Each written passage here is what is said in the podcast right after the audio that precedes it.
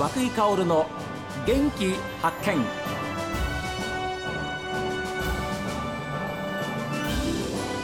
おはようございます。和久井薫です。和久井薫の元気発見。一日の始まりは私が発見した北海道の元気な人と出会っていただきます。今週は美幌町にやってまいりました。東京大学大学院卒業の農学博士で東京の会社をお辞めになってですね農家さんになったというえ最高ファームの吉田匠さんです。ブロッコリーさつまいもじゃがいもスイートコーンとかいろいろありましたけれども、失敗したものもありました今まで。えっと、今年に関して言うとブロッコリーのあブロッコリーってあのいっぺんに全部作るんじゃなくてあのある程度ずつばらして作るんですけどその1ステージ分1区画分があの肥料が足んなかったみたいで全然大きくなんねえなみたいな のがあってそこはほぼ全然取れないみたいなところもあったりは学ぶことはすごい多いですね。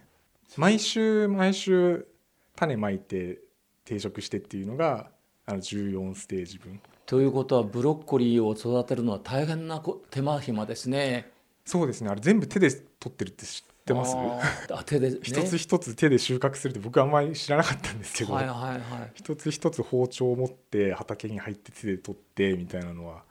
手間ですよね。ということはまあ種ですか？苗ですか？あえ苗を作ってから。苗を作ってじゃあ植えて。そうですね。でそれを13か4ぐらいブロックぐらいに分けて。あそうですそうです。で時間をを置いてう植えるわけですから時間差でこう取れますよね。あそうですね。でそれらを、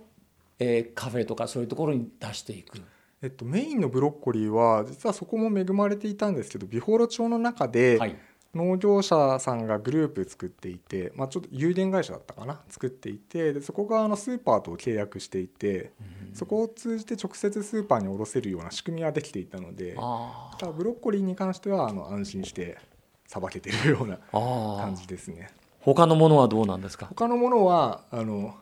全然安心できなくてもえう一番安い売り方は市場に持ち込むが一番安くて。はでそうならないためにもある程度は自分で、まあ、ネットとか使ってええ販売していきたいねって今準備してる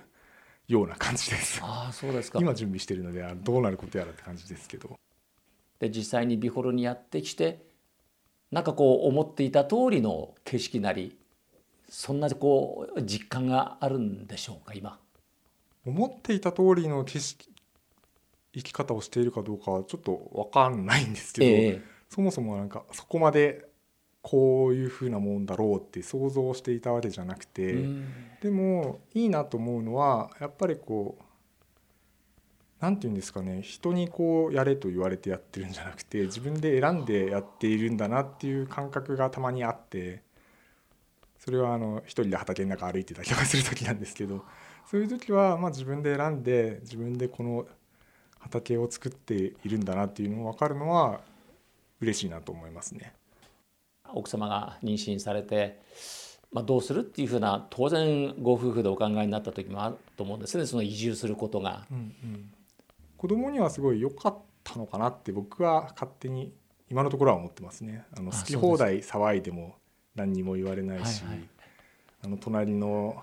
隣に同じ同い年ぐらいの女の子がいるんですけど、ええ。その子とはすごい仲良しだし。ああいいですね。で周りの人たちにもすごい可愛がってもらっているので僕東京というか埼玉の川口に住んでたんですけど、はい。川口に住んでいた頃はマンションの隣の人の顔さえさっぱり分かんなかったんですけど、こっちに来たらあの日々隣の人とあとは大家さんと会ってあ帰ってきました。あこんにちは。今ですねあの ご主人とお話をしてえーいる時に今奥様と息子さんつむぎくん今お父さんのお話を聞いてたんですよ。つむぎくんのお話も出ましたよ。こんにちは。いやー今おいくつですか？何歳？三歳。可愛い盛りでしょそうですね。すごい可愛いです。わがままだけど。ういやー。奥様あのゆきえさん、あのご主人の匠さんからお話をお聞きしました。お二人の、あのまあ出会いからですね。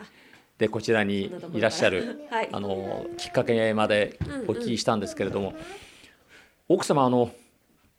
農業をやってみようというふうに思われたっていうことに関しては、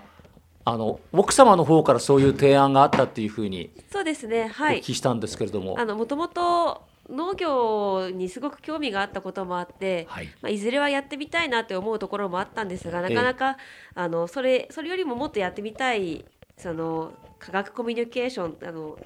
匠から聞いたかもしれませんが、はい。はい。そういうことやってみたいなっていう気持ちもあったので、ええ。そちらをある程度こうやっていく中でやっぱり自分がこうやってみたいことって何なんだろうって改めて考える機会がありまして、はい。でそういう中であのセカンドライフ、まあ、60過ぎてからではなくて、うん。あの今やりたい時にやってみようという思いが生まれましていでや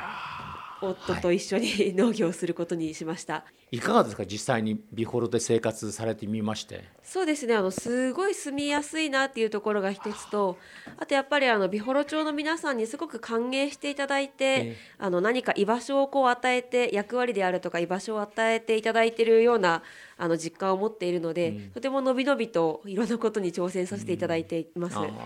あいいですね。あの北大の大学にも行かれたわけですから北海道のね、ちょっとこう生活にはある程度慣れていらっしゃいますよね。はい、あの雪の多さですとかええ。寒さですとか、でご出身も青森ですから。そうですね、ええ。はい。札幌とまたこちらの気候も若干違うので、はいはいどういう場所なのかなとは思っていたんですけど、意外と雪も少なくて住みやすいなという、えまあ、あとはスキー場も近くにあるので、はい。あと冬のスポーツも盛んなので将来は子供になん。かそういう冬のスポーツをやらせてもいいかなとか思ったりしています。悔いはないですかこちらに移ってこられてえー、と全くないです。ご主人と同じですねじゃあ。そうですね。全くないと言うともしかしたら東京でやってきた仕事仲間がズキッとするかもしれないんですけど。はい。あのその点に関してはあのあ東京に残って仕事をしてればよかった、まあ、そそちらの人生で得られたあの体験だとか経験だとか、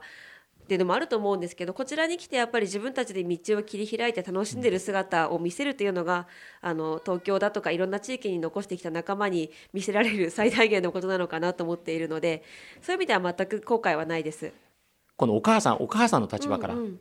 お子さんの教育とかね、そういう部分に対してのうんなんか思いとか、そうですね。そういったものはいかがですか？やっぱり教育の機会という意味ではあの東京の方が選択肢が多いのは一つ事実としてあるかもしれないんですが一方であのこちらに来て屈斜路湖でカヌーをしてみたりあの